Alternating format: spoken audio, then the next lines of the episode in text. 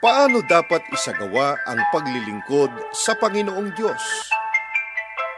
Aling aral ang dapat sundin at sampalatayanan sa ikapagtatamo ng buhay na walang hanggan?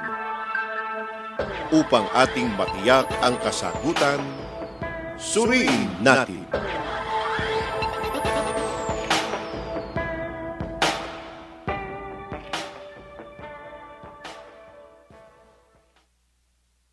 Isang masayang pagbati po sa inyong lahat mga kababayan at mga kapatid. Maraming maraming salamat po sa patuloy na pagsubaybay ninyo sa programang ito na suriin natin. At sana po muli sa may kalahating oras ay makasama namin kayo sa ating gagawing pag-aaral at pagsusuri. Tulad po ng dati, ako po ang kapatid na Israel Solano. Ako naman po ang kapatid na Gerson Nonato. Patuloy po na nag-aanyaya sa inyo na samahan po ninyo kami sa gagawing pagsusuri sa pamamagitan ng mga aral ng Diyos na nakasulat sa Biblia. Ang atin pong tatalakayin sa pagkakataong ito ay ang ukol po sa pinaninindiganan ng iba para paniwalaan na di umano ang ating Panginoong Heso Kristo eh hindi raw po tao kundi siya ay Diyos. Ang kanilang sinasabi at ang kanilang pinagbabatayan ang ating Panginoong Heso Kristo ay lalang ng Espiritu Santo at wala siyang ama na tao. Mm-hmm. Kaya inisip at kinunklusyon nila ng ating Panginoong Heso Kristo eh hindi po tao. At ang kanilang sinasabi, ang ating Panginoong Kristo raw po ay Diyos sa kanyang likas na kalagayan. Yan ngayon ang ating suriin, kapatid na Gerson, sa kapakanan ng ating mga sumusubaybay sa pagkakataong ito. Opo, ah, nais po nating ipagpauna sa ating pong mga tagapakinig na ang ating sinasampalatayan ng pagiging tao sa likas na kalagayan ng ating Panginoong Kristo ay hindi po natin sariling aral. Ito po ay pinatunayan ng maraming talata sa Biblia kaya hindi ito dapat pag-alinlanganan. Matangi po sa ating Panginoong Kristo, eh meron po bang tao na walang amang tao na ipinakikilala ng Biblia? Eh, kailangang maipaglingkod na natin yan sa ating Opo. mga taga-subaybay. Kasi nga, yan yung kanilang pinagbabatayan. Hindi raw tao ang ating Panginoong Heso Kristo mm-hmm. kasi wala raw siyang amang tao lumilitaw sa argumento nilang yan kapag ka walang amang tao, eh hindi na tao. Pagkatapos susundan ng paniniwalang Diyos na sa likas mm-hmm. na kalalagayan. Eh hindi ho totoo yon. Mali Opo. po ang gayong pagkaunawa. Bakit? Matangi po sa ating Panginoong Heso Kristo. Mm-hmm. Meron po bang tao na walang amang tao na ipinakikilala po ng Biblia? Pakinggan po natin ang nakasulat po sa Genesis 2, ang talata ay 7. Ganito po ang ating mababasa. At nilalang ng Panginoong Diyos ang tao sa alabok ng lupa at hiningahan ng kanyang mga butas ng ilong ng hininga ng buhay. At ang tao ay naging kaluluwang may buhay. Ang binasa po natin ay ang ukol sa paglalang ng Panginoong Diyos sa unang tao na walang iba kundi si Adan. Mm-hmm. Ang sabi po ng Biblia, nilalang ng Panginoong Diyos ang tao sa alabok ng lupa. Kaya hindi po nilalang ang unang tao na si Adan sa pamamagitan ng kanyang ama at ina. Mm-hmm. Wala pong ama at ina na tao si Adan. Mm-hmm at maliwanag na ang lumalang ang ating Panginoon Diyos. Opo. Ang nilalang niya si Adan. At si Adan na nilalang tao. Opo. Si Adan na nilalang walang amang tao at wala ring inang tao. Opo. Di ba? E nangangahulugan bang hindi na tao si Adan? E napakaliwanag na sabi ng Biblia. Nilalang ng Panginoon Diyos ang tao sa alabok ng lupa, hiningahan anyang kanyang mga butas ng ilong, ng hininga ng buhay at ang tao, maliwanag yung tao, Opo. naging kaluluwang may buhay. Ngayon, eh, si Adan lang ba ang tao na walang amang tao at ni walang inang tao? Pakinggan po natin ang mga talata po ng Biblia sa Genesis 2, 21 hanggang 22. At hinulugan ng Panginoong Diyos ng di kawasang himbing ang lalaki, at siya'y natulog, at kinuha ang isa sa kanyang mga tadyang at pinapaghilom ang laman sa dakong yaon. At ang tadyang na kinuha ng Panginoong Diyos sa lalaki ay ginawang isang babae at ito'y dinala niya sa lalaki.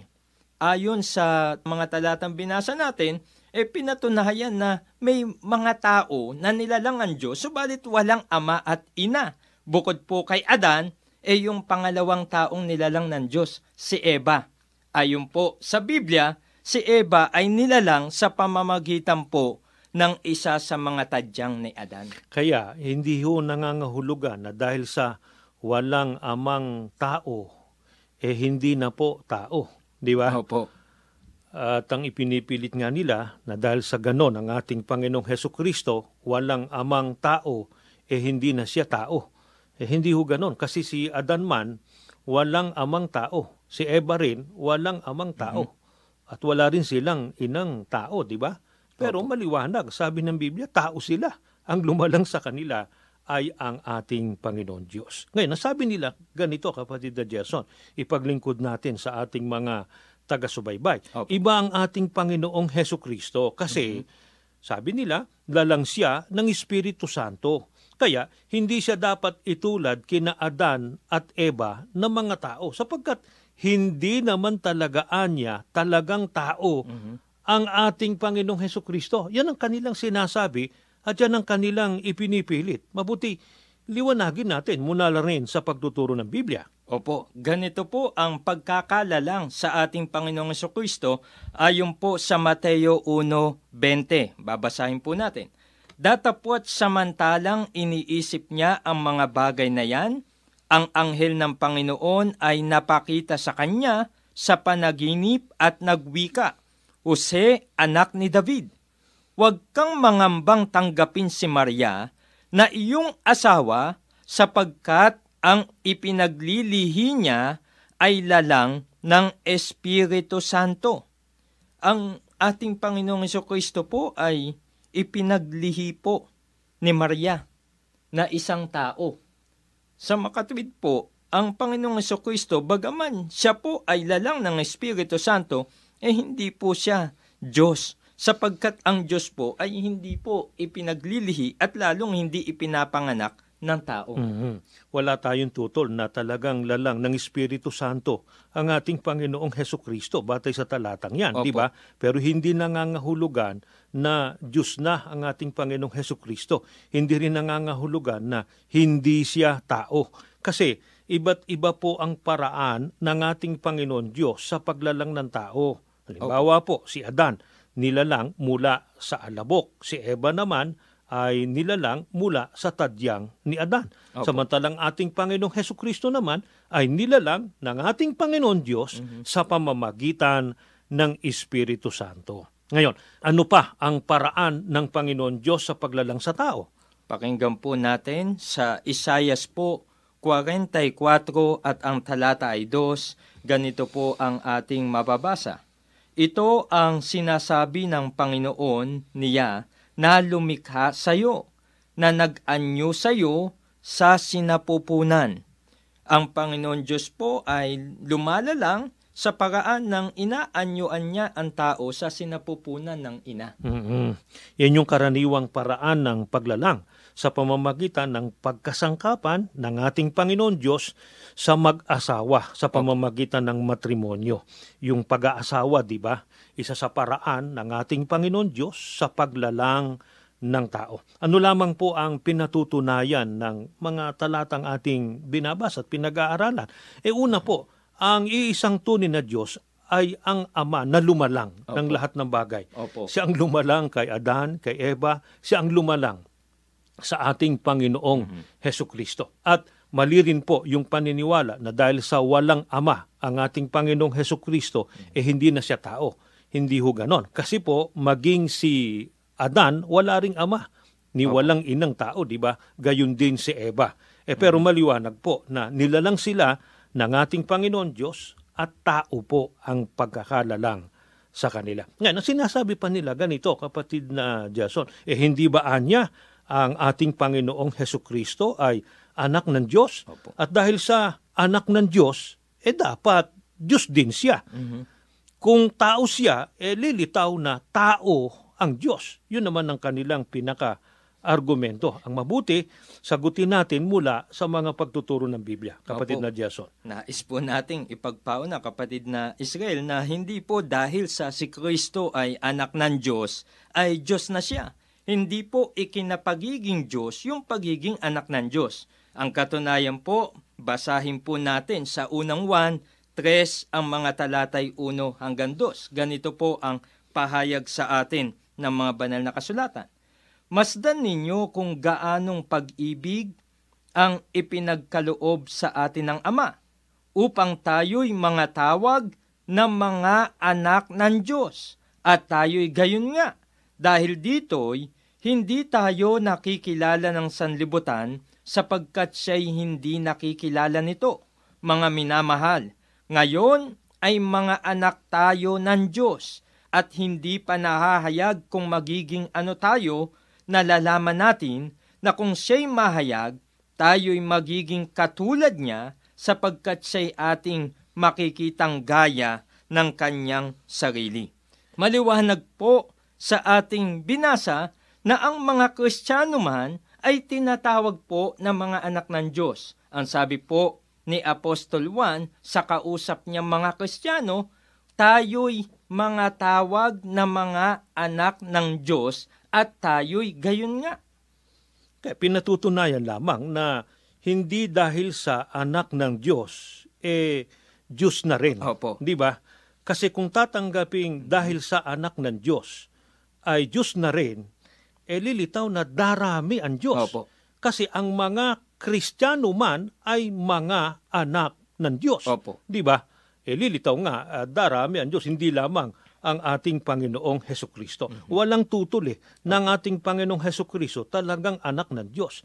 Eh pero wala ring tutol na maliwanag na nakasulat sa Biblia na ang mga tunay na lingkod ng Diyos, ang mga Kristiyano ay mga anak ng Diyos. Eh pero papaano ba naging anak ng Diyos ang mga tunay na Kristiyano? Ayon na rin sa patutuo ng Biblia. Sa 1.1.12 hanggang 13, ganito po ang ating mababasa. Datapwat ang lahat ng sa kanya'y nagsitanggap ay pinagkalooban niya sila ng karapatang maging mga anak ng Diyos. Sa makatwid bagay, ang mga nagsisisampalataya sa kanyang pangalan na mga ipinanganak na hindi sa dugo, ni sa kalooban ng laman, ni sa kalooban ng tao, kundi ng Diyos. Ang sabi po sa Biblia, ang lahat ng sa kanya'y nagsitanggap ay pinagkalooban niya sila ng karapatang maging mga anak ng Diyos. Sa mga tuwid po, yung pagiging anak ng Diyos, hindi po katunayang Diyos, Mhm. kundi ito po ay karapatang ibinibigay ng ating Panginoon Diyos. Mhm. Naging anak ng Diyos Opo. ang mga tunay na Kristiyano dahil sa ipinanganak sila ng salita ng ating Panginoon Opo. Diyos. Hindi dahil sa Diyos din ang kanilang likas na kalalagayan, di ba? Eh ano naman ang kanilang sinasabi? Eh hindi ba anya kaloob sa mga tumanggap at sumampalataya kay Kristo ang pagiging anak ng Diyos? Kaya ibaan niya ang pagiging anak ng Diyos ng ating Panginoong Heso Kristo. Iyan naman ay para ipilit nga nila Opo. na ang ating Panginoong Heso Kristo eh Diyos din sa kanyang likas na kalagayan. Eh mabuti sagutin natin mula sa pagtuturo ng Biblia, kapatid na Jason. Opo, ganito po ang sinasabi sa atin sa ikalawang Pedro 1.16 at 17. Nasaksihan namin ang kanyang kadakilaan nang ipagkaloob sa kanya ng Diyos Ama ang karangalan at kapurihan. Ito'y nangyari nang marinig ang tinig mula sa dakilang kaluwalhatian ng langit, ito ang pinakamamahal kong anak, siya ang lubos kong kinalulugdan. Eh kung sinasabi man po ng iba na hindi kaloob yung pagiging anak ng ating Panginoong Kristo, iba po sinasabi ng Biblia. Mhm. Sa Biblia po, ang sabi po, nasaksihan namin ang kadakilaan ng ipinagkaloob sa kanya ng Diyos Ama ang karangalan at kapurihan. Mhm. Ang isa po sa karangalan at kapurihan, ang sabi nga po ng Panginoon Diyos mismo, ito ang pinakamamahal kong anak. Kaya yung pagiging anak po ng ating Panginoong Kristo, ito po ay ipinagkaloob ng ating Panginoon Diyos. Mhm.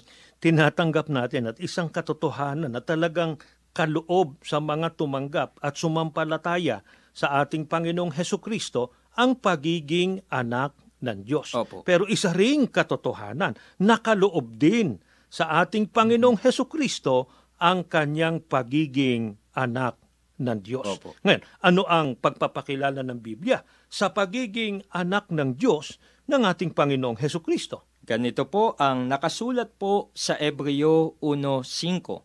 Sapagkat kanino nga sa mga anghel sinabi niya kailanman, Ikaw ay aking anak, ikaw ay aking ipinanganak ngayon, at muli ako'y magiging kanyang ama, at siya'y magiging aking anak. Sinabi po mismo ng Diyos sa ating Panginoong Kristo, Ikaw ay aking anak, ikaw ay aking ipinanganak ngayon. Ano katunayan na talagang ang tinutukoy dyan ay ang ating Panginoong Heso Kristo, kapatid na Gerson. Sa talatang 5 po, ang binasa po natin kanina ay Ebreo 1.5, ngayon naman po ay Ebreo 5.5. Gayon din si Kristo man ay hindi nagmapuri sa kanyang sarili upang maging dakilang saserdote, kundi yaong sa kanya ay nagsabi, Ikaw ay aking anak, ikaw ay aking naging anak ngayon. Sa mga talatang binasa natin, pinatunayan po na ang tinutukoy ng Panginoong Diyos na ikaw ay aking anak ay ang ating pong Panginoong Heso Kristo. Malinaw lamang na pinatutunayan po na talagang yung pagiging anak ng Diyos ng ating Panginoong Heso Kristo ay kaloob sa Kanya. Opo. Di ba? Galing sa ating Panginoon Diyos. Ang Diyos kasi ang mismong may sabi, ikaw ay aking anak, ikaw ay aking ipinanganak ngayon. Ngayon, ang sabi nila dyan, eh, maliwanag niya. Si Kristo'y ipinanganak ng Diyos. Hindi ba anya, yan ang katunayang Diyos, ang ating Panginoong Heso Kristo? Ganito po ang sagot po sa atin ng Biblia, kapatid na Israel, sa unang 1.5.4 at 18 po. Ganito po ating mababasa. Sapagkat ang sino mang ipinanganak ng Diyos ay dumadaig sa sanlibutan. At ito ang pagtatagumpay na dumadaig sa sanlibutan sa makatwid ay ang ating pananampalataya. Nalalaman natin na ang sino mang ipinanganak ng Diyos ay hindi nagkakasala. Datapwat ang ipinanganak ng Diyos ay nag-iingat sa kanyang sarili at hindi siya ginagalaw ng masama. Dapat po ay napansin ng ating mga tagapakinig ng sinasabi po ng talatang binasa natin. Ang sabi, ang sino mang ipinanganak ng Diyos ay dumadaig sa sanlibutan. At ang sabi po, nalalaman natin na ang sino mang pinanganak ng Diyos ay hindi nagkakasala datapwat ang ipinanganak ng Diyos ay nag-iingat sa kanyang sarili. Ang tinutukoy po rito ay mga Kristiyano po na dapat ay hindi na sila nabubuhay sa pagkakasala. Mhm. Kaya hindi lamang po ang Panginoong Kristo ang kinikilala ng ating Panginoon Diyos na kanyang anak. Mhm. Ang sinumang ipinanganak ng ating Panginoon Diyos, Opo. maliwanag po sabi ng Biblia, sila ang dumadaig sa sanlibutan, hindi na anya nagkakasala Opo. dahil sa nag-iingat anya ng kanyang sarili, kaya hindi anya sila ginagalaw ng masama. Opo. Kaya tandaan natin, hindi ang pinag-uusapan eh likas na kalagayan, di ba? Ang pinag-uusapan eh yung kanyang katangian, yung uri ng kanyang pamumuhay, yung uri ng kanyang pananampalataya. Opo. Kailangang patuloy na nabubuhay sa pagsunod sa mga aral at kalooban ng ating Panginoon Diyos. Kaya ang ating Panginoong Heso Kristo talagang anak po ng Diyos pero hindi po nangangahulugan Diyos na siya sa kanyang likas na kalagayan. Ang sinasabi kasi ng iba, eh iba daw ang ating Panginoong Heso Kristo na anak ng Diyos mm-hmm. kaysa ibang ipinakikilala ng Biblia na mga anak din ng Panginoon Diyos sapagkat ang Diyos daw po mismo mm-hmm. ang nagsabi na si Kristo'y anak niya. Mm-hmm. At dahil daw sa ang Diyos mismo ang may sabi na anak niya ang ating Panginoong Heso Kristo, eh Diyos na rin daw ang ating Panginoong Heso Kristo. Kaya mabuti po isagutin natin batay po muli sa mga pagtuturo ng banal na kasulatan. Ganito po ang sagot sa atin ng Biblia sa ikalawang Samuel 7.8 at 12 hanggang 14. Pansinin po ninyo ang mga nakasulat. Ngayon nga'y ganito ang iyong sasabihin sa aking lingkod na kay David Ganito ang sabi ng Panginoon ng mga hukbo. Kinuha kita mula sa kulungan ng tupa sa pagsunod sa tupa upang ikaw ay maging pangulo sa aking bayan sa Israel. Pagka ang iyong mga araw ay naganap at ikaw ay matutulog na kasama ng iyong mga magulang, aking ibabangon ang iyong binhi pagkatapos mo na magmula sa iyong tiyan at aking itatatag ang kanyang kaharian kanyang ipagtatayo ng bahay ang aking pangalan at aking itatatag ang luklukan ng kanyang kaharian magpakailanman. Ako'y magiging kanyang ama at siya'y magiging aking anak. Kung siya'y gumawa ng kasamaan, aking sasawayin siya ng pamalo ng mga tao at ng panghampas ng mga anak ng mga tao. Ang binasa po natin ay ng magpahayag ang Panginoon Diyos sa kanyang lingkod na si David ukol sa kanya pong anak na si Solomon. Ang sabi po ng Panginoon Diyos kay David ukol sa magiging anak niyang si Solomon, ako'y magiging kanyang ama at siya'y magiging aking anak. Sa mga tweed, hindi lamang po ang Panginoong Kristo ang pinahayagan ng Diyos na anak niya. Mm-hmm. Kaya kung ang pagiging batayan po ng pagiging Diyos ay ang pagsasabi o pagpapahayag ng Diyos na kanyang anak, eh lalabas Diyos din po si Solomon. Mm-hmm. Eh hindi nga Diyos si Solomon. Opo. Maging ang ating Panginoong Heso Kristo, hindi rin po Diyos sa kanyang likas na kalagayan. Opo. Talagang sinabi ng ating Panginoon Diyos na anak niya ang ating Panginoong Heso Kristo. Sinabi din ng ating Panginoon Diyos na anak niya si Solomon. Opo. Pero hindi ho nangangahulugang Diyos na rin po ang kanilang likas na kalalagayan. E mababasa ba sa Biblia na ang ating Panginoong Heso Kristo na anak ng Diyos ay tao? Ganito po ang nakasulat po sa Marcos 15.37 hanggang 39. Sumigaw ng malakas si Jesus at nalagutan ng hininga. Biglang nahawak sa gitna ng tabing ng templo mula sa itaas hanggang sa ibaba nakatayo sa harap ng krus ang isang kapitan ng mga kawal at kanyang nakita kung paano namatay si Jesus, kaya't sinabi niya, tunay ngang anak ng Diyos ang taong ito. Maliwanag po ang nakasulat sa banal na kasulatan. Ang sabi po, doon sa binasa nating talata, nang makita po ng kawal ang ating Panginoong Kristo na namatay, ang sabi niya, tunay ngang anak ng Diyos ang taong ito. Hindi sinabing tunay ngang anak ng Diyos ang Diyos na ito. Opo. Di ba? Hindi rin sinabing dahil sa anak ng Diyos, eh Diyos na rin. Opo. Hindi, kundi maliwanag po sabi ng Biblia. Tunay ngang anak ng Diyos ang taong ito. Kaya ang ating Panginoong Heso Kristo po, tao sa kanyang likas na kalagayan. Bakit po maling ituro na ang ating Panginoong Heso Kristo po na anak ay tunay na Diyos din sa kanyang likas na kalagayan. Sapagkat lalabagin po nito ang napakahalagang aral na nakasulat po sa Biblia. Babasahin po natin sa 1.17.1 at 3. Pagkasabi ni Jesus ng mga pananalitang ito, siya'y tumingala sa langit at ang wika, Ama, dumating na ang oras. Parangalan mo ang iyong anak upang maparangalan ka naman niya. Ito ang buhay na walang hanggan. Ang kilalanin kanila ang iisa at tunay na Diyos at si Yeso Kristo na iyong sinugo. Maliwanag po kasi ang nakasulat sa Biblia na ang iisang tunay na Diyos na ipinakilala po ng ating Panginoong Kristo ay walang iba kundi ang Ama. Sana magkasya tayo doon sa pagtuturo ng ating Panginoong Heso Kristo. Kung mapapansin po ninyo, ang Panginoong Heso Kristo po mismo ang nagpakilala kung ilan at kung sino po ang tunay na Diyos. Sana yun ang tanggapin natin kasi ang Kristo na po mismo nagturo eh. Siya na po mismo ang nagpakilala eh. At ang ipinakilala niya na iisang tunay na Diyos ay ang Ama po na nasa langit.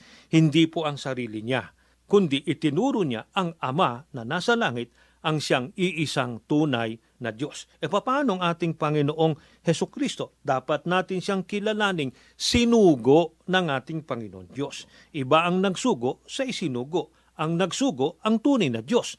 Ang isinugo ang ating Panginoong Heso Kristo. Ang ating Panginoong Heso Kristo na isinugo talagang anak ng Diyos. Pero hindi po nangangahulugan na Diyos na rin ang kanyang likas na kalagayan sapagkat ang pagiging anak ng Diyos hindi po dahilan para kilalaning ng Diyos ang tinutukoy o kinikilalang mga anak ng ating Panginoon Diyos. Kasi yung pagiging anak ng Diyos, kaloob yon, karapatan yon na mula po sa ating Panginoon Diyos at hindi po ang pinag-uusapan ay kalagayan. Kasi kapag ang pag-uusapan ay kalagayan, maliwanag po, iisa lamang ang tunay na Diyos, ang Ama na nasa langit. Sana sa katotohanan yan, makasama po namin kayo para matyak natin ang pagtatamo po ng buhay na walang hanggan.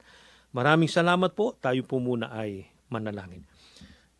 Ama namin Diyos, maraming maraming salamat po Opo. sa mga katotohanang muli naming natanggap. Amen. Sana muli po matanim ito sa puso at isipan ng lahat ng aming mga taga-subaybay. Amen. Pag magkaroon po ng wastong pagkaunawa, Opo. wastong pananampalataya, wastong pagkakilala sa iyo Opo. at sa aming Panginoong Heso Kristo Amen. upang paging dapatin mo po ang aming ginagawang mga paglilingkod. Amen. Panginoong Heso Kristo, pakipamagitan po ang mga dalangin namin para matanggap po ng iyong mga hinirang. Amen. Dagdagan kami ng pananampalataya, Opo. makapanatili kaming matibay at matatag sa loob po ng iyong banal na iglesia. Amen. Ama na makapangyarihan sa lahat, patuloy mo pong basbasan ang programang ito. Opo. Basbasan po ang buong iglesia. Basbasan at tulungan po ang pamamahala. Opo. Patuloy po na maitaguyod namin ang aming ginagawang mga paglilingkod.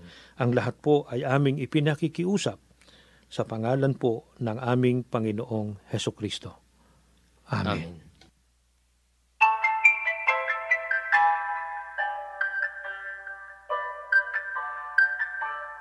Para sa inyong mga katanungan, tumawag sa telepono bilang 720-1954. Mag-text sa 0925-393-6954. O kaya ay sumulat sa Suriin Natin, Office of Radio Evangelism, Iglesia ni Cristo Central Office, Number 1 Central Avenue, New Era, Quezon City.